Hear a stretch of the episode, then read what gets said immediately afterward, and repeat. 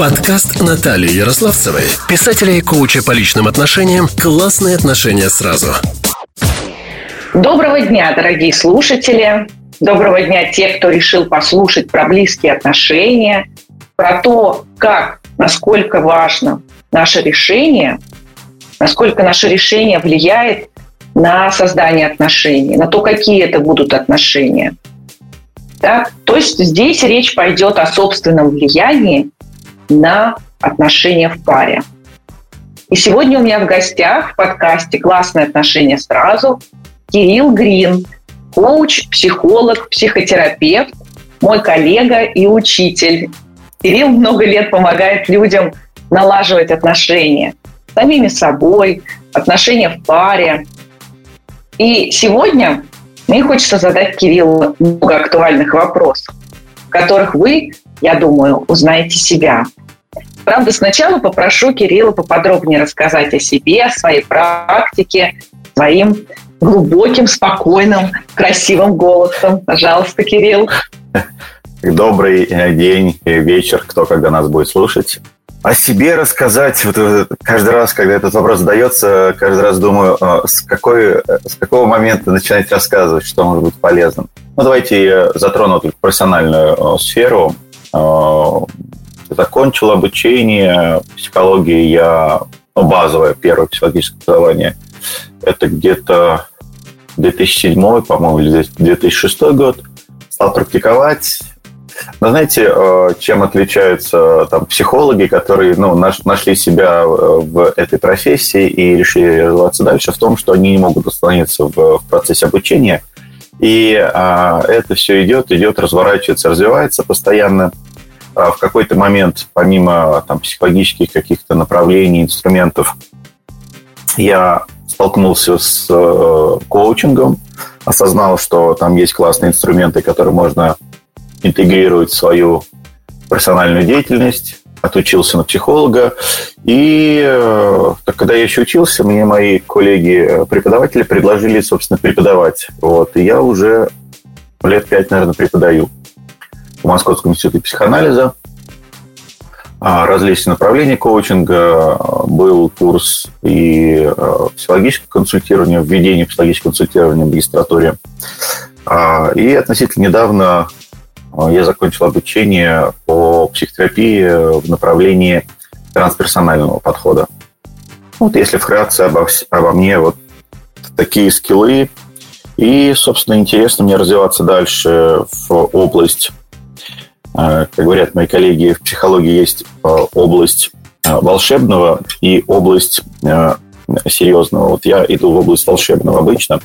Это трансы, гипнозы, вот трансперсональный подход, психосинтез. То, что можно посмотреть за границами, за пределами личности, что там лежит, куда обычно наука не ходит. Может, не знаю, может быть, ей лень, может быть, боится, может быть, интересно. А мы туда ходим и находим много интересного, что помогает нашим клиентам прорабатывать свои запросы, проблемы более эффективно, более глубоко, более интересно. Ну, как-то так. Я тоже признаюсь, что люблю, что волшебное. И мне нравится, что психология и психотерапия сейчас а, объясняет это. Объясняет, как это волшебное, оказывается, работает, и даже есть некие, да, там, научная статистика, которая подтверждает, что да, ну, вы можете этому доверять. И это очень здорово, что у нас сейчас есть доступ к такому источнику, да, который выходит действительно за пределы обыденности. Да, а да. вот, Кирилл, мне хочется сразу спросить тебя, а не было ли сопротивления со стороны твоих близких? Вот молодой человек да, выбрал вот такую профессию. Вот изначально, да, потому что, ну, может быть, когда ты был бы уже взрослым, ты пошел бы учиться, это было бы как-то на твоей взрослом решении. Слушай, но я когда пошел учиться, э, там, э, это было мое взрослое решение, потому что это мое второе высшее образование психологическое.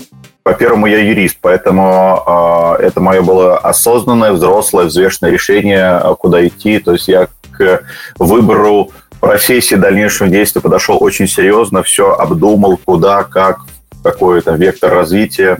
Поэтому тут все было уже четко, и э, моим близким, моему окружению приходилось просто такие, ну, хорошо, да, ты, ты сам знаешь, куда идти. Угу. Да. А ты сейчас практикуешь, кстати, юридические услуги, юридическую Нет. практику ведешь? Нет, нет, юридическую практику не веду, потому что в сутках всего лишь 24 э, часа, и тут бы успеть бы по психологии коучингу все охватить, и то не успеваешь объять необъятное. А юриспруденция, ну, какую-то базу дала, общее понимание э, жизни, да, там, как она строится, э, определенные рамки, да, и она же научила э, пониманию, привела к пониманию, что за рамки можно выходить, и в целом там тоже что-то интересное есть.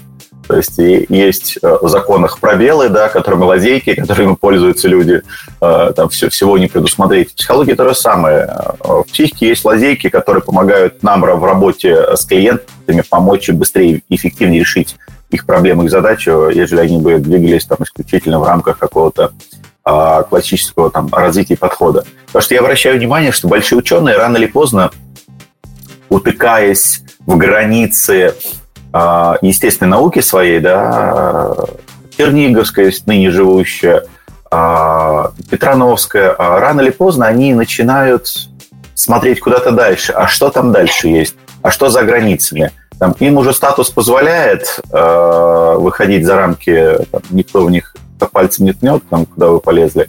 Вот, и они там находят uh-huh. интересного. И вот это в этом, конечно, плюс, что люди не боятся идти дальше, несмотря на то, что там кто-то может пожурить, вот ты там большой профессор, куда ты там полезла. Да. Там что-то есть. Там что-то есть. Ну, там определенно есть больше, чем здесь. Это да. Есть более глубокие смыслы, которые все объединяют и действительно мотивируют уже когда закончились все обычные стимулы, да, нужны да. необычные.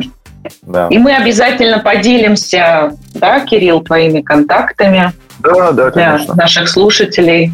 Мы приложим их к описанию этого подкаста. Угу. Ну, а мы пойдем уже к живым вопросам. Немножко про психологию поговорили, как науку, практику. А теперь мне вот интересно узнать. Я первым вопросом такой каверзный приготовила.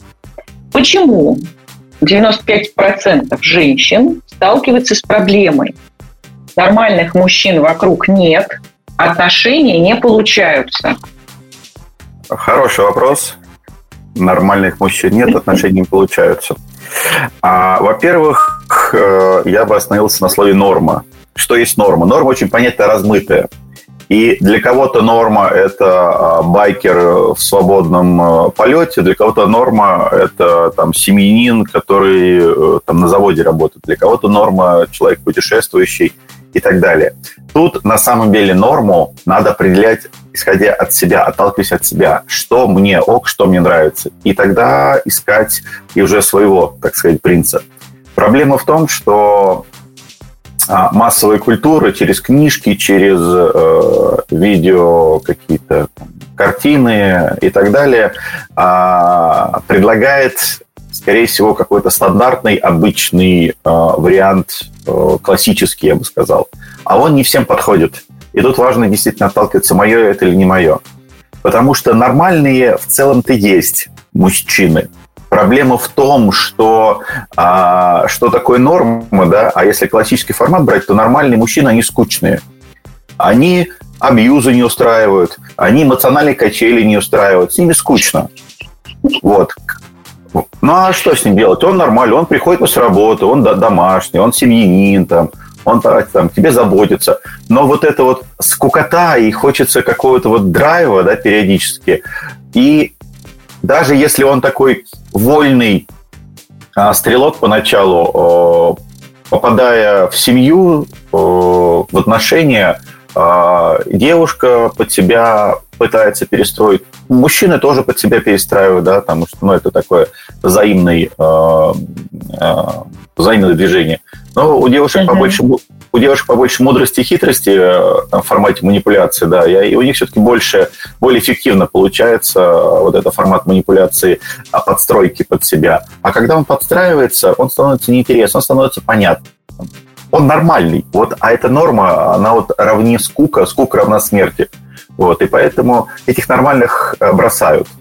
Потому что нету вот огонька, нету чего-то живого. А чтобы он был и спокойный, и домашний, и там э, цветы дарил, и зарплату домой приносил, и одновременно был веселый, благур и душа компания. Такие люди есть, но их прям единицы. Это какие-то уникумы. Я пару раз таких людей встречал, и то, возможно, там где-то в глубине или за этим фасадом тоже есть какая-то проблематика на уровне семейной, которую просто не видно. Поэтому тут э, надо все-таки выбирать, знаете, как в анекдоте, вам шашечки или ехать, когда такси выбирают. Вот. Вам что? Вам, вам норма нужна, чтобы он рядом был? Или все-таки вот эти эмоциональные качели, чтобы ну, было как-то весело, задорно, не знаешь каждый раз, там придет он домой, не придет, да, там а, ударит, ударит, не ударит. Кто-то не может без этого. Они же поскандалят, покричат друг на друга, он ударит ее, Вызывается милиция, полиция, э, человека забирают, она потом идет, его забирает, забирает заявление, и опять повторяется. Вот эти созависимые отношения, потому что люди подсаживаются как на наркотик, на вот эти эмоциональные кляди. Да, да. Вот. С этим, конечно, тоже можно работать, это можно э, прорабатывать, э, искать э, какие-то э, эмоциональные э, цепляющие вещи вне э, насилия, скажем так. Но это сложно, потому что люди к этому не привыкли, они не знают, как себя можно развлекать, а как можно через насилие, это же видно, это вот на улицу посмотри, вокруг посмотри, на очень часто на родственников своих посмотри, на а, отношения своих родителей посмотри, потому что мы в основном-то оттуда берем а, вот эти паттерны поведения. А там не всегда все очень... Сейчас новое поколение выросло а, родителей, которые своих детей слушать учатся, а, ходят к психологу, общаются, читают книжки Гиппенрейтера Петрановской и так далее. Вот. А, а те, кто раньше родился, там, ближе к советскому времени, там, ну, как воспитали, так воспитали, да, там, вырос, молодец, не вырос, но ой. Посмотрим, как будет дальше. Пока что, да, вот нынешние современные э, люди, еще воспитанные э, родителями, бабушками, дедушками, да, которые там прошли жесткие годы, хотя у нас тоже сейчас не мягче, вот, но уже отношение к детям другое э, в формате воспитания. И я надеюсь, что у следующих поколений а, будут более экологичные отношения а, в формате знакомства и продолжения отношений. Хотя там есть другие нюансы, наоборот, там больше раскрепощенность, там больше а, движения к каким-то свободным отношениям, к свободным бракам, насколько люди смогут справиться с этим, обдумать это, войти в это, принять это, насколько они смогут проработать свои какие-то э, чувства ревности, да, тут тоже большие вопросы. Ну, как говорится, посмотрим, к чему это приведет. Да, да, ты прям так хорошо в одном, ну, в одном ответе очень многое показал, какова действительность да, в отношениях. Да. да. А вот женщина может ли э, повлиять на сама, да, вот она так, женщины все-таки больше заботятся об отношениях, и как бы стать таким движком этих отношений, повлиять на создание, повлиять на то, как формируется эта пара, как Может. там вообще счастье, несчастье.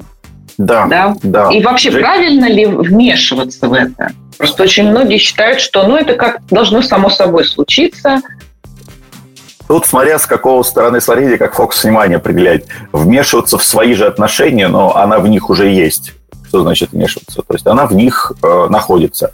Может ли она на них влиять? Конечно, может, потому что, ну, если она, любое ее действие – это влияние на отношения, на партнера. Просто беседа, просто «доброе утро» – это уже влияние. Ну, так по факту.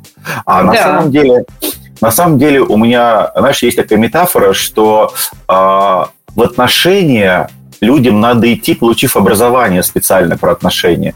вот как будто бы надо готовиться лучше. Какой я бы какой-нибудь экзамен давал бы, прежде чем люди в какие-то там э, э, свадьбы играли там, и отношения заводили. Потому что, ну, по факту, вот, людям даются отношения как автомобиль, да, а права он не получил, у него прав нет. Да. А, или он купил их, грубо говоря, он правил дорожного движения не знает, и поэтому эти отношения переводят тот, кто в кувет, в кувет какой-то, то не туда уедут, э, то разобьют, то еще что-то. Здесь то же самое. Э, с родительским э, подходом, ну, у меня абсолютно та же мысль, да, там, прежде чем делать детей, надо сначала экзамен какой-нибудь сдать, как вообще это делать, как воспитывать, какие усилия прилагать. Но это как бы отдельная тема. Поэтому uh-huh. в отношении, естественно, надо в свои вмешиваться, но каким образом? Во-первых, э, я бы все-таки предложил людям, кто действительно хочет заняться, э, ну, серьезно подойти к своим отношениям, потратить какое-то свое время и ресурсы на каком-то формате обучения, что-то связанное с э, межличностными отношениями. У нас и коучинг есть межличностные отношения гендерный, и направление психологии такое есть, отдельные курсы, семинары, какие-то тренинги, мастер-классы. Ну, просто посмотреть, потому что там даются... Ну, и опять же, личную терапию никто не отметял, да, там ходить к специалисту, об него, так сказать, думать. Но есть определенные э, классические э, инструменты, которые выработаны э, там, тысячелетиями, просто там, психологи, коучи их собрали в определенный э, там, кластер, который можно брать и осознанно применять. А, там банальное «я-сообщение». Тут это, я не знаю, на, на уровне школы или в институте надо людям рассказывать, что когда ты с кем-то общаешься, не надо ему тыкать и говорить, вот ты сделал не то, а говорить через себя. Я чувствую по поводу того, что произошло, вот такие-то чувства, эмоции. Выражать это по-другому, выражать это экологично. Как, грубо говоря, учиться, как правильно ссориться, как правильно входить в конфликт. Потому что в конфликте может родиться очень э, крепкое, э, закаленное чувство уважения, э, любви, понимания, принятия, потому что мы правильно пообщались, да, и это нас сплотило. Они тарелки друг об друга побили об стены, да, и разбежались. А, поэтому тут ну, к вопросу отношений действительно надо серьезно относиться. И по поводу вопроса влияния. Влиять на партнера – это не экологично. И, э, как говорится, вряд ли что из этого хорошо получится. По многим причинам. Поэтому на отношения можно влиять через себя, через развитие себя, через э, работу над собой. А, когда мы хотим э, повлиять на то, на что мы не можем повлиять, на погоду, на, не знаю, пробки, на плитку, которую в очередной раз перекладывают, на что-то еще, на своего партнера, который привык к чему-то. Когда мы тратим туда э, внимание, когда мы тратим туда энергию, она сливается, у нас не хватает энергии на что-то еще, на себя в том числе. И тогда круг нашего влияния, он сужается. А когда мы начинаем направлять внимание внутрь себя, работать над собой, над своим посылом в мир, над тем, как я общаюсь, что я говорю, Умею ли я банально внимательно слушать своего партнера, не отвлекаясь ни на что, а не так одним глазом поглядывая в телефон, да, и думая о чем-то своем. То есть партнер же это видит, да, насколько к нему внимание обращено или не обращено. Ну, у нас как раз коуч обучаются вот в первую очередь правильно слушать, внимательно слушать, не отвлекаясь. И когда человек начинает обращать внимание внутрь себя, энергию направлять на, на, на себя и сам трансформируется, то тогда его круг влияния расширяется. И тогда есть возможность, что партнер, увидев, как трансформируется, как улучшается его вторая половинка, он хватается за это, он э, смотрит на это, он, возможно, пытается повторять, возможно, начинает задавать вопросы, и он тоже начинает развиваться. Потому что идеальных отношений по факту не существует. Это всегда какие-то горки, да, то есть э, когда стагнация идет, это, скорее всего, умирание уже какое-то идет. Но вот эти горки, эти пики, как э, верхние, так и нижние, надо уметь проходить. И этому надо учиться, в этом надо разбираться, и надо книжечки почитать. Вот, наверное, так бы я ответил на этот вопрос. Угу. Поддерживаю. А вот давай еще про, поговорим про ответственность в отношениях. Просто вот опять же, ну, э, у меня больше клиентов, которые женского пола, которые как раз вот хотят, думают об отношениях. И вопрос ответственности почему-то в отношениях, да, как тоже опять исторически сложилось, там, культурным слоем э, нам заложили, что мужчина вроде как бы должен нести большую часть ответственности. А если женщина выступает вроде как бы инициатором отношений, ну вот она там проработала себя, вот она там, да, наконец встретила его, тоже как бы с ним, научилась с ним взаимодействовать. Получается, как бы она вроде ведущую роль играет. И потом у нее возникает э, некий страх, что если я вот такая вот тут была активная, он сейчас на меня все взвалит и работать не будет, там, и детей всех на меня повесит, и вообще все. То есть э, вот такой вот страх. Э, как вот с этой ответственностью-то быть? Я вроде как кашу заварила. Ага, ага. Ну, ты вот знаешь, на самом деле, неважно, кто заварил кашу, все равно эту кашу можно испортить, она может подгореть, да, она может выкипеть, и все что угодно с ней может быть. А тут вопрос ответственности в том, что ответственность не любит брать на себя никто. Это такая детская позиция, в которой большинство, к сожалению, людей зависает, особенно в отношениях. Первый раз опыт получили где-нибудь в детстве, в подростковом возрасте, отказали, э, разлюбили их или еще что-то. У человека это закрепилось в бессознательном, и каждый раз, когда он во взрослом возрасте натыкается на какие-то отношения, начинает что-то выстраивать, как что-то не получается, он регрессирует, он проваливается вот в этот свой подростковый возраст, где была вот эта ошибка, и становится ребенком, и, ну, или подростком. Не, не знаю, что хуже в этом uh-huh. плане. Вот. И, естественно, смотришь со стороны, люди ссорятся, вот как будто бы два ребенка таких э, обиженных э, кричат друг на друга, там, кидаются чем-то. Вот. Тут это вопрос взращивания ответственности и у одного, и второго э, человека. А, там, по опыту у моих клиенток разные ситуации были. И когда мужчина инициатором был, и когда женщина инициатором была, там дальше развитие идет э, очень по-разному, вне зависимости от того, кто был инициатором. А так, в идеале сейчас хорошо бы было бы, если бы партнеры, ну, или люди, когда ему кто-то нравится, не сидеть ждать у окошка, когда он ко мне подойдет и заинтересуется мной, или она ко мне подойдет и заинтересуется мной, а взять инициативу на себя, вне зависимости от гендера. Нравится тебе мальчик? Подойди, познакомься, пообщайся, возможно, что-то сложится. Нравится тебе девочка? Подойди, пообщайся, возможно, что-то сложится. Тут я бы не ставил во главе а, там исключительно мужчину, там на нем ответственность. Поэтому многие барышни-то и упускают, скажем так, какие-то варианты э, хорошие для построения отношений, хороших, крепких, с любовью, с уважением, потому что стесняются, боятся подойти.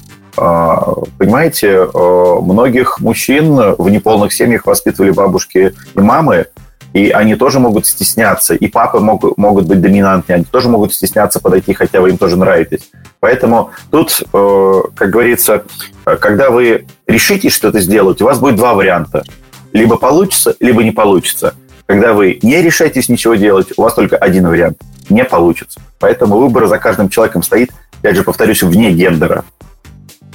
Свое счастье да. каждый кует сам. Вот. Если мы будем сидеть и ждать, то, возможно, никто никогда не придет а годы идут, и потом интересы переключаются, и люди настолько бывают привыкают к одиночеству, что они уже такие, а зачем мне вообще все это? Я это, цветочки буду высаживать там, или там машинами заниматься, еще чем-то. Ну а правда, это что, действительно нужно? Ну, вот, всем ли вообще нужны отношения? Так много людей сейчас выбирают жить, э, ну вот типа, да, все, я теперь буду жить одна, не нужен мне никто. По моим ощущениям, что все-таки человек социальный животный, вне стаи он не может жить, и встроенный механизм а, продолжения рода, а, он побочным эффектом его является отношения. Специальный гормоны, гормональный коктейль выплескивается в кровь, а, и на протяжении там ну, там по-разному, один, два, три месяца. Но в природе кажется, что это нормально, что там, ну, месяц-два они там познакомились, зачали быстро ребенка, да, а, а там уже дальше там вывезет, не вывезет, да, то есть у нее задачи другие. А у нее нету задач там какие-то отношения, любовь, там это все для нее не важно. Для нее важно продолжение рода. И это в нас тоже встроено. Это наш такой э, животный аспект. Но у нас есть еще и личностный аспект. Здесь мы уже сами для себя выбираем, насколько мы э, там, откликаемся своим инстинктам, насколько они нас не подавлены и почему подавлены. Возможно, человек с удовольствием построил отношения, жил с кем-то, да, но он выбирает, выбирает одиночество, потому что не научился выстраивать отношения, получил много отказов, э, с низкой самооценкой. Там много может быть примеров. И тогда ему проще, как фасад, предъявить всем остальным и миру, сказать, а я хочу быть один, мне так ок. Скорее всего, не ок. Возможно, есть люди, которые прям здорово одному ему, ему ничего не нужно, но я бы скорее так с сомнением относился к такому выбору, потому что мне кажется, все равно за ним что-то лежит, а какая-то проблема. Просто человек не готов в нее погружаться, разбираться, потому что это больно. Это рана, которая саднит, которая болит, а чтобы ее вылечить, надо еще глубже в нее погружаться, ее надо раздвигать, ее там надо доразрезать, если там в метафору хирургии перейти. Да, это больно, страшно, и это, скорее всего, э, операция будет без анестезии, поэтому ну, не все готовы идти в эту боль, чтобы потом было хорошо. Все готовы терпеть вот эту ноющую боль, ну, как тогда привыкаем к ней, к фону да. боли. Угу. Да. И вот мне сейчас вот возникла такая мысль, что, наверное, вот эти люди, да, которые вот выстроили такой фасад, мне не нужны отношения. Они не хотят работать над собой, там, да, проработать эту боль, исцелить ее. И они же и сеют в общество идею, что, ну, в принципе, отношения вообще чушь какая-то. Для того, чтобы быть, там, прокачай свою личность, там, иди по карьерной лестнице, вот будет тебе счастье. Да, то есть такое обесценивание, оно по факту идет от тех людей, которые не получили положительного опыта ага. в отношениях. Как ты да, думаешь? есть такое. Есть такое, но смотри, это не исключительно веяние нынешней какой-то э, ситуации, нынешних событий и развития. Если там копнуть вглубь, средние века, в античные времена, а, там, относительно недавнее прошлое, всегда были люди э, с таким подходом. А, кто-то там в науку давался, кто-то там в армию уходил на, на всю жизнь, кто-то в монастыри, в монахи, в монахию не ходил. Скорее всего, тоже не находя чего-то в этом мире, да, ища в мире том что-то, uh-huh. любовь, любовь uh-huh. к Богу. То есть это не новая история. Сейчас а, просто появился рупор в виде интернета, а, через который можно о своих мнениях, о своих желаниях, возможностях заявлять. Там раньше не так это было распространено, там, там сарафанное радио в основном работало, и то там с изменениями. А то, как человек сказал, так это и прочитали. Но, опять же, а, мы читаем и в меру своей какой-то а, оценки, своей психики, своего понимания либо соглашаюсь с человеком, либо нет. Если мне это как откликается, я пойду за этим, ну окей, значит, я такой выбор делал. Я сторонник того, чтобы все-таки люди самостоятельно выдавали выбор. И э, если вдруг у него закрадется какое-то сомнение, чтобы он эти сомнения разрешал. Не можешь сам сходить к специалисту, по, подумай об него, пообщайся с ним, э, поковыряйся немножко в себе. Возможно, стоит какую-то проблематику убрать, и на самом деле счастье возможно в, в паре. Либо, ну, не хочешь, ну, не надо. У нас есть такая фраза у психологов «не работать без запроса». Не надо тянуть э, клиентов на своей энергии, там, причинять ему добро, вот скажем так. Не хочет он, ну, не хочет, значит, да. У нас нету э, ни полномочий, ни э, там, эффективной работы, если так произойдет. Это психиатры могут да, поймать человека, который бегает по улице, улыбается, смеется голышом, да, там, обнулить его галоперидолом и там новую личность создать. У нас так не работает. У нас действительно выбор осознанный должен быть у клиента, чтобы он пришел и захотел что-то поменять в своей жизни. Тогда это будет эффективно. Если он пришел, ну, давайте я посмотрю, проверю, не будет эффективности. Тут даже не надо идти. То есть действительно надо осознанно при, при, прийти к тому, что мне нужна помощь разобраться в этой ситуации. Это знаешь, как в 12-шаговая а, работа с зависимыми а, людьми, там алкоголь, наркотики и так далее. Uh-huh. Вот. Там первый шаг. Здравствуйте, меня зовут Вова, я алкоголик. Первый шаг признать, что есть проблема, да, и тогда после этого начинается решение. Вот и здесь то же самое. Здесь важно принять, что э, у меня есть какая-то проблема, я не могу построить отношения, э, меня не слышат, меня не любят, меня не ценят или еще что-то. И вот с этим уже приходить ну, думать, почитать что-нибудь, да, там, приходить к специалисту. И если есть желание, решать. Если нет желания, и кажется, что мне одному ок, ну, значит, ок, это выбор человека. Да. А вот, кстати, мужчины, А, много у тебя в практике мужчин, которые ищут такое решение в отношениях? Насколько часто? И что вот эти, этими мужчинами движет? Они какие-то особенные? Откуда у них вот эта смелость покопаться в себе? Ага. Смотри, в практике мужчин вообще мало.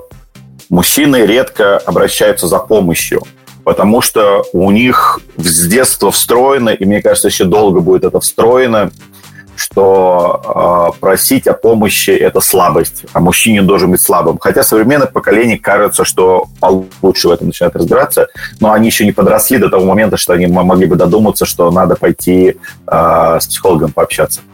Девочки в этом плане э, получше э, с своими чувствами э, контакт имеют и понимают, что да, и, им нужна помощь. Им в целом не страшно обращаться за помощью, их в целом с детства учили. Ну, надо что-то попроси. Вот. А мальчик все сам, все сам, все сам. Вот. И поэтому в практике в целом мужчин мало, а уж про тех, кто про отношения приходит, в основном там про бизнес, что-то про а, саморазвитие, про какое-то, может быть, там про самооценку даже поработать э, человек приходит. А про то, что про отношения, это вот действительно там э, очень редкий э, случай, когда мужчина приходит э, подумать и поговорить с проблематикой, связанной с отношениями. То есть у мужчин это прям, скорее всего, табуированная такая, такая тема, о которой э, он сам пытается как-то выгрести, хотя так же, как и у женщин, значительно база, у него нет ресурсов на это. Он не понимает, как делать, как правильно общаться со своим партнершей, а, э, как правильно там доносить свои мысли, там, как работать с своей агрессией, если она есть, или наоборот, когда вообще все по нулям, как эмоцию поднимать. То есть он пытается это как-то сделать сам, к сожалению, попросить э, просьбу у кого-то, это страшно. Тут проблема в том, что если он пойдет к специалисту, там, к психологу, коучу, психотерапевту, неважно, э, женского пола, как будто бы ну, еще более стыдно что ты у, mm. у женщины пошел спрашивать, что ему делать. К мужчине как ему, пойти... как мужику. Как, да. ему, как мужику действовать. Да, ага. а мужчине пойти тоже э, не очень хорошо, потому что э, мужчины, между ними всегда какое-то негласное соревнование. И тут я прихожу к другому мужчине mm-hmm. и говорю, блин, я вот э, этот, так себе, я, я, я, я подкачал, я плохой. То есть это тоже стыдно. Вот. И через этот стыд люди пытаются выкарабкаться сами, но и мало у кого получается, к сожалению. Поэтому мужчины в этом плане... Ой, ну, тяжело им, тяжело им в этом плане выгребать самому, даже если они задумывались об этом, но вот стыд, что можно подойти, можно спросить, мешает им попытки разобраться. А самостоятельно, когда они пытаются разобраться, это бывает, что плачевно заканчивается. Да, вот, кстати, а если мужчина сам психолог, он такие приходят, обращаются к коллегам. Да, смотри, когда мужчина сам психолог, у него есть один большой плюс, и он же его минус одновременно. А он слишком много знает. И он, он одновременно знает, как свои отношения выстроить и как это сделать, но из-за того, что он слишком много знает, он видит своего партнера уже немножко в другом плане, и э, если, э, ну, как обычно, все стремятся к идеалу, да, а психолог э, через какой-то момент общения, там, сразу увидев э, мало кто может э, какую-то картину дать. А так в процессе общения э, там, психолог, что женщина, что мужчина, они примерно считывают своего партнера и понимают, ага, такие-такие проблемы, с чем я готов мириться, с чем не готов, а я вроде уже вот такой а, я, а наверное, я не готов с этим мириться. И э, я очень много встречал психологов, как мужчин, так и женщин, с э, очень классным опытом, знаниями, умениями, навыками, скиллами, которые там по два, по три раза женаты замужем были и опять там в развод идут. То есть как будто бы им вот эти большие, большие знания, большие печали, как будто они мешают э, двигаться вот в отношения и быть э, ну, счастливыми. Тут, скорее всего, еще знаешь, какой момент есть? Они пытаются быть, э, ну, они знают, как правильно, как в норме, э, какие классные должны отношения, отношения быть. Слушать партнера, внимательным быть к нему, а, там, а, минимизировать какие-то риски, какие-то а, острые моменты, сглаживать углы. А, а партнер может это воспринимать совершенно вот в таком формате, как мы вначале начинали, что это очень скучно. А что, ссор нету, да, зацепиться нечего. Он такой весь белый пушистый, этот психолог, до тошноты аж прям, вот. И хочется его бросить, да. И, ну, я предполагаю, да, там, но варианты, скорее всего, тоже такие есть. У каждого, конечно, свои причины, почему люди расстаются. А, но плюс ко всему есть такое сейчас понятие, как серийная моногамия. И психологи, скорее всего, вот в эту в это колесо попадаю, хотел сказать ловушку, но прям поймал себя за хвост, потому что ловушка ли это? Потому что нас с детства учат, что мы прям все такие молодцы, и вот любовь одна до гроба. На всю жизнь. На всю жизнь, да. да. И это ловушка, да. А психолог понимает, что там люди развиваются с разной скоростью. И вот в этот момент они пересеклись. И какой-то момент жизни, там, кто-то 5, кто-то 10 лет, кто-то всю жизнь, они могут идти в одном направлении с одной целью, с одной скоростью. Но это прям маловероятно. Потому что все равно человек, у каждого психика разная, скорость разная, и там либо мы подстраиваемся друг под друга, кто-то начинает торопиться, кто-то начинает подтормаживать, либо люди признают и осознают, что да, мы оба с тобой ок, мы оба с тобой молодцы, но мы с тобой развиваемся с разной скоростью и в разных направлениях. И вот, вот наступил момент, когда нам пора отпустить друг друга, потому что дальше будет мучение уже. И это тоже такой мне недавно попалась э, мем, шутка, что типа вот вы там разводитесь постоянно, вот в наше время э, этого не было, да, но и, человек возражает ему, но ваше время просто не признавал Союз, вы все терпели. Вот. Предыдущее поколение, да, uh-huh. они привыкли терпеть потому что там то партия запрещала, то церковь запрещала разводиться, да, у них вариантов не было, они терпели. Было ли там счастье? Ну, прям сомневаюсь там. Но люди как партнеры просто были, да, там совместное ведение хозяйства, воспитание детей, тоже насколько они любви могли дать э, в такой семье, где просто uh-huh. они терпят друг друга, ну и побивают друг друга. Да. То муж бьет жену, то жена бьет мужа. Вот. И что дети видят? Они видят вот это, что они дальше несут в свои отношения вот, и в отношении с своими детьми. То же самое, что они и видели. То есть некий такой порочный круг.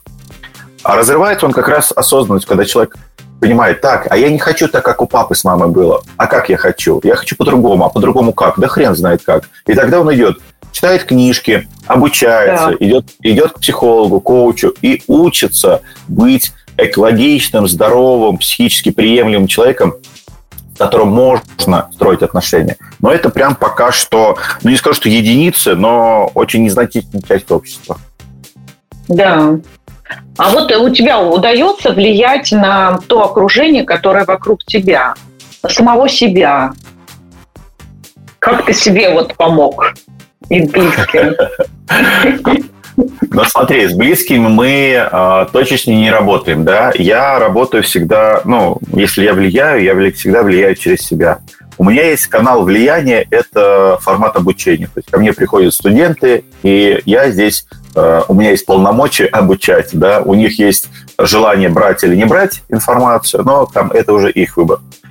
А с самим собой э, тоже достаточно сложно работать, потому что мы тоже сделаны все в детстве и дальше э, много было чего, что мало способствует там, здоровому развитию, построению отношений, ну, вообще во всем может быть проблема. Поэтому работа над собой, она постоянная, она никогда не угасает. И э, плюс в том, что ну, я как там, специалист в области там, коммуникации, там, психологии, психотерапии, коучинга, понимаю, где проблема, но а, от одного понимания легче отчасти становится, а потом ты понимаешь, что тебе не хватает ресурсов или нет ресурсов для того, чтобы э, эту ситуацию, эту задачу разрешить. Тогда ты изыскиваешь ресурсы. То есть достаточно долгий а, продолжительный вопрос самостоятельного становления. А я тоже, как и, надеюсь, мои э, там, э, партнеры, коллеги, студенты, хожу к психотерапевту, я сам разбираюсь своими проблемами, копаюсь в прошлом, а, для того, чтобы мне быть максимально чистым зеркалом для моих клиентов. Потому что если я не буду прорабатывать свои проблемы, то в момент сессии я буду клиентам навешивать что-то свое и видеть у них какие-то свои проблематики. Вот. А это очень экологично. Мы можем увести клиента не в ту сторону, да, там, решая свою проблему, а не его проблемы. Поэтому нам тоже важно ходить и разбираться. Вот. Я стараюсь тоже, как большие ученые, брать с них примеры и идти дальше. Дальше классической науки, езжу на всевозможные там ретриты, мероприятия, где а, за счет а, новых а, опытов, а, а, там, ограничений каких-то, там, деприваций каких-то, получать, а, если брать там а, на уровне нейронов, там, новые нейроны соединения и смотреть на свои нынешние там, проблематики, ситуации, а, ограничения с другой стороны, с другого, с другого угла. Там же брать и ресурсы для решения этих задач, этих э, проблем, которые встают.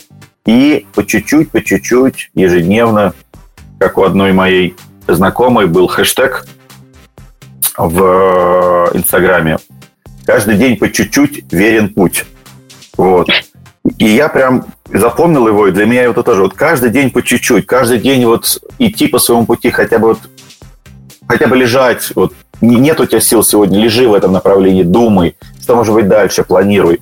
А, за нас нашу жизнь никто не проживет, вот это важно понимать. И пока мы живем жизнь, которую нам придумали родители, дедушка с бабушкой, не знаю, там, страна, население, э, правительство, мы в этот момент не проживаем свою жизнь. И тут важно задуматься, а, а, а я-то чего? Это часики тикают, они не у страны тикают, они не у государства тикают, они не у моих родителей тикают. У них все свое. Они у меня тикают. И что, mm-hmm. я, вот, что я в этот момент делаю? Проживаю ли я свою жизнь? Вот некую такую осознанность, когда мы в себе принимаем и вскрываем, тогда а, кажется, что люди начинают а, ну, так, более-менее суетиться и начинают как-то хотел задуматься, а потом все-таки идти в сторону своего счастья, своего успеха, своей жизни. Чтобы, оборачиваясь назад, в конце своей жизни, можно было сказать, ну, он неплохо прожил, нормально, не так страшно умирать. Без каких-то обид. Но есть в психотерапии такие подходы через встречу со смертью. Смерть очень такое классное зеркало. А, смотря с него, да, оглядываясь назад, ты понимаешь а, вообще, где я, что я, к чему я пришел.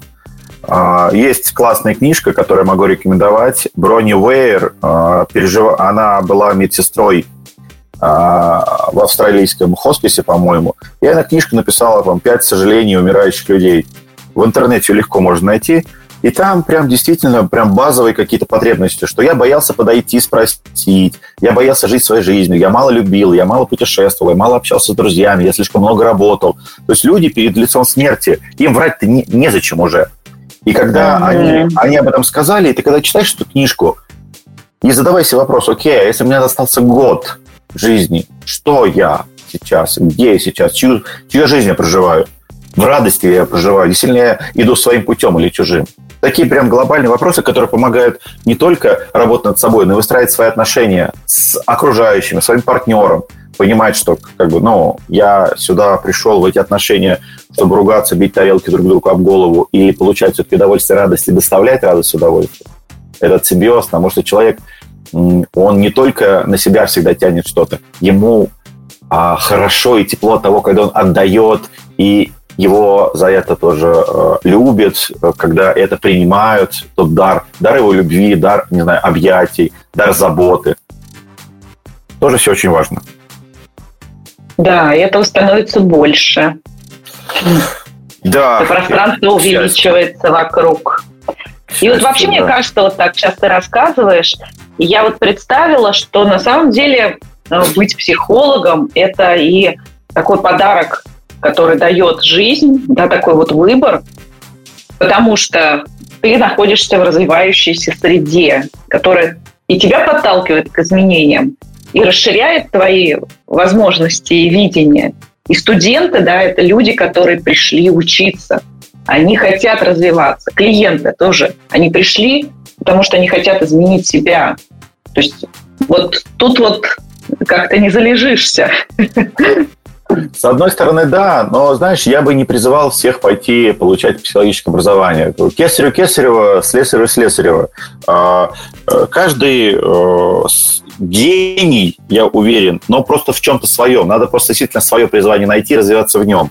А по поводу отношений, личностного какого-то развития, ну, можно всегда найти специалиста и делегировать ему это. То есть ходить к психологу, терапевту, коучу и разбираться с ним. То есть, я не знаю, если у вас кран сломается, не надо идти учиться э, на сантехнике. Можно вы, вызвать специалиста, который тебе это сделает. То есть, каждому свое. Каждый должен заниматься своим делом, что ему нравится. И когда ты на своем месте, ты сам удовольствие получаешь.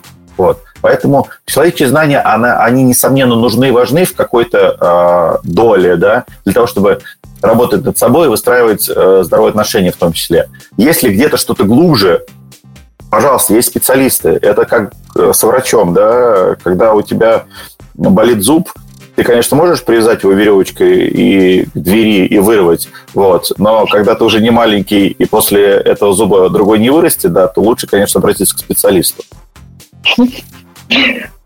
А, я хотела еще такую тему осветить, как клиенты могут влиять на своего ну, психолога, да, помогающего ага. специалиста. То есть вот, допустим, клиент пришел, и ты помогаешь ему с какой-то историей разобраться. Как это потом влияет на твою жизнь? Замечал ли ты, а, что вот этот человек пришел, ты с ним это проработал, и у тебя у самого в этой сфере, в этом моменте что-то изменилось или в твоей семье? Знаешь, я как трансперсональный э, психотерапевт, я смотрю всегда глубже. А Юнг еще в свое время говорил о коллективном бессознательном, там Вернадский говорил об информационном поле Земли. То есть много больших ученых, философов и психологов и, других говорили о том, что есть что-то большее, чем наше сознание. То есть есть какой-то наш канал связи, э, который нас привлекает. Мама, чувствует сердцем, что с ребенком что-то не то, а он живет уже давно там на другом конце света. Близнецы чувствуют себя э, друг друга через расстояние. Близкие люди чувствуют. А, там, человек вспоминает свою подругу, с которой пять лет не, не виделся, раздается звонок телефона, а вот она, ой, привет, вспомнила про тебя. Как это работает, пока наука не доказала, не может она потрогать. Но, скорее всего, это где-то в коллективном бессознательном есть какая-то, какое-то соединение между людьми, и просто э, в момент вспоминания вот этот сигнал идет через наше сознание бессознательное, через коллективно бессознательное и доходит до того человека, и он внезапно вспоминает.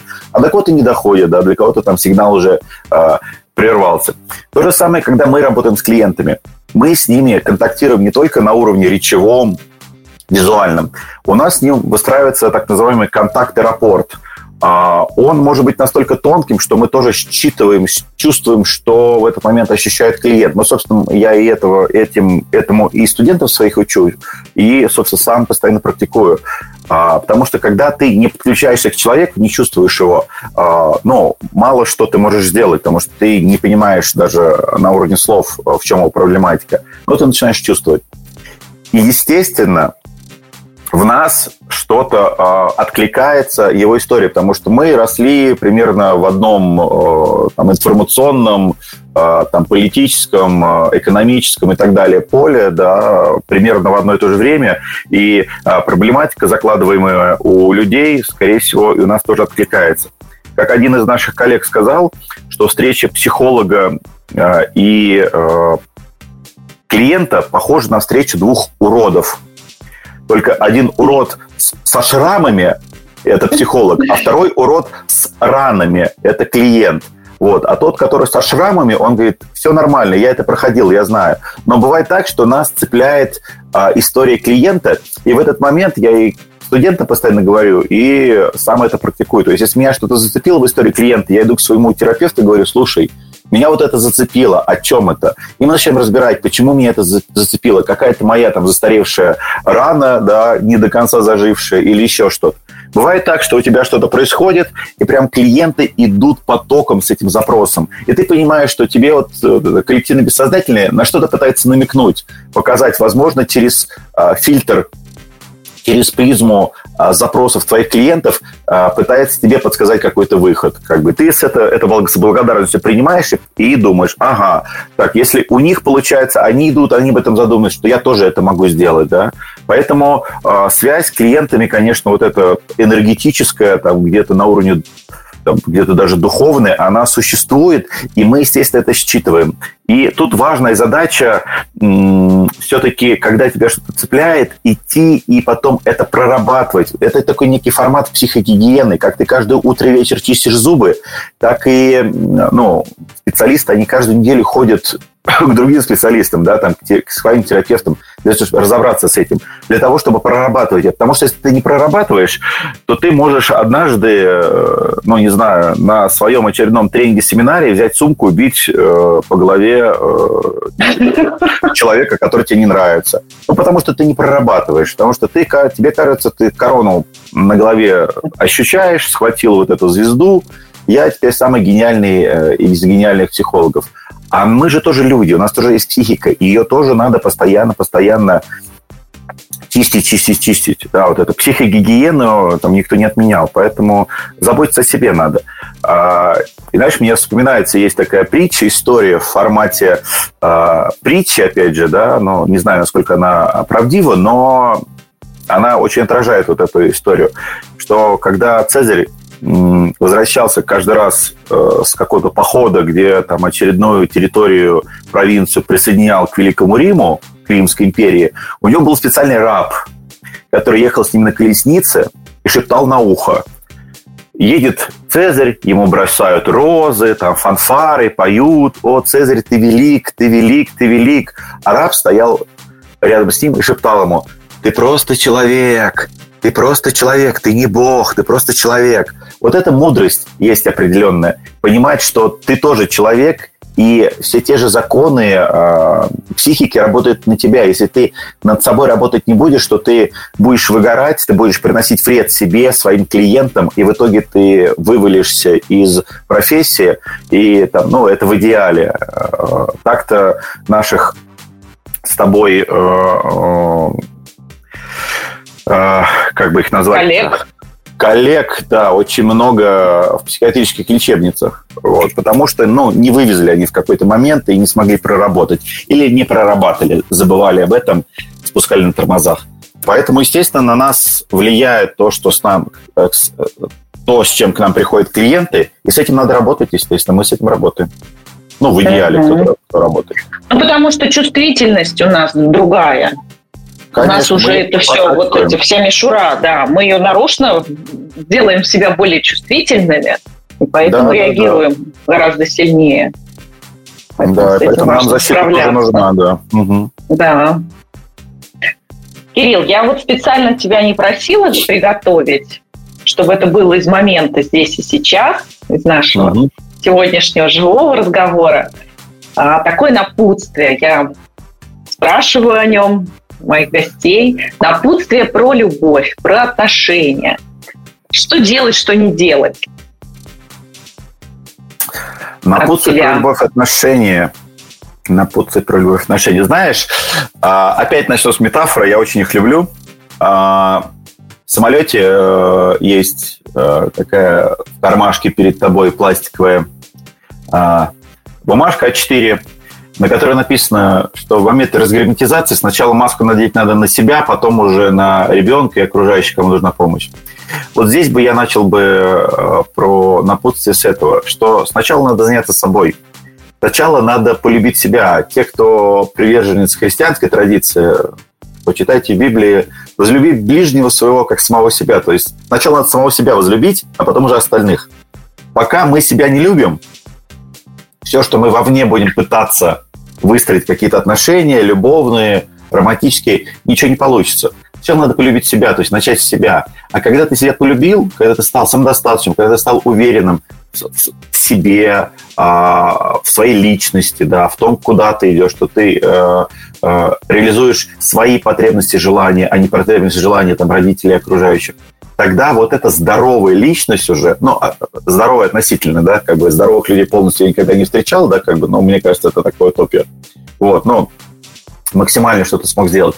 И тогда вот в этом отношении уже у тебя и фокус внимания меняется, тогда ты уже начинаешь искать таких же здоровых людей. Это как а, вот я сегодня метафоры, метафоры, метафоры. Это как в поле ржи, когда растут, знаешь, такие а, высокие а, цветы мака красного. Большое поле ржи, но ты видишь, что вот там мак есть красный, там, там есть. То есть такие же люди тоже есть. Надо просто искать своих и уже с ними строить здоровые отношения. Потому что мы с вами на самом деле не половинки, мы с вами здоровые личности. И мы полноценной личности, полной личности. И мы как личности можем построить отношения и с одним человеком, и с другим, и с третьим. То есть это не, не так, что вот у нас есть какая-то одна половинка на всю жизнь, мы ее никогда не встретили, и все, или встретили, мы молодцы. Мы можем построить отношения с разными людьми, в разные аспекты, в разный момент развития нашей личности, в разные годы. Но тут важно не бояться идти, пробовать через опыт, через понимание, искать э, все-таки своих и вот эту гавань уже понимать. И э, тоже вот этот основной водораздел, вам все-таки шашечки или ехать? Вам все-таки э, хорошие, крепкие, надежные отношения или э, эмоциональные качели и абьюзивные? То есть к чему вы стремитесь, что вы хотите? Потому что человек, который э, спокойный, ну не жди от него какого-то там эмоционального подъема, что он там будет постоянно куда-то там э, креативить что-то. Скорее всего, вот этот человек, который очень э, ну, там, на высоких эмоциях, у него, скорее всего, будут вот эти и эмоциональные качели, и там какой-то формат абьюзивности в ту или в другую сторону. То есть все-таки тут надо разграничивать понимая, что я иду в отношении с этим человеком, понимая, что я от него получу, и готова ли я это принять, или мне хочется другого. А хочется другого, мне это другое может дать другой человек. Насколько мне с ним будет скучно, не скучно, или насколько я готов брать на себя инициативу в этих отношениях. Что у меня будет классный, надежный мужчина, любящий, но придумывать, куда мы поедем в отпуск, это моя теперь задача. Ну и окей, я, я готов на нее взять, но если от него такой инициативы нет, в него это не встроено. То есть не надо вытаскивать из человека то, что в нем нету. И тогда будет вам счастье. Классно, это очень созвучно и моим идеям, моим мыслям, и тому, что я сама несу своим клиентам. Да, вот у меня даже курс такой есть про новые отношения – как, ага. что надо подготовиться, надо понимать себя, надо понимать, что ты хочешь от мужчины. Да, да. Ну, тогда сразу становится все понятно, и как будто бы из ниоткуда он появляется. На самом деле не из, не, не из ниоткуда. А он Это был. работа. Это работа, да. да. Но От... ты провела работу, и вот ты получила результат. Да, да. Бонус. Да. Ой, такой интересный разговор получился. У меня улыбка не сходит с лица. Да, да, было здорово. Очень здорово. Спасибо за метафоры, спасибо за истории, спасибо, что так много подсветил. Вот. Будем прощаться. Спасибо, что пригласила. Да, спасибо, что пригласила, Наташа. Да, был рад с тобой пообщаться. Спасибо слушателям. Да. Если будут вопросы, пишите, спрашивайте. Да, Обязательно пишите. А с вами была Наталья Ярославцева, психолог, коуч, писатель и... Кирилл Грин, психолог, коуч, психотерапевт. Тоже немножко писатель. Прекрасно. Коллеги, до новых встреч.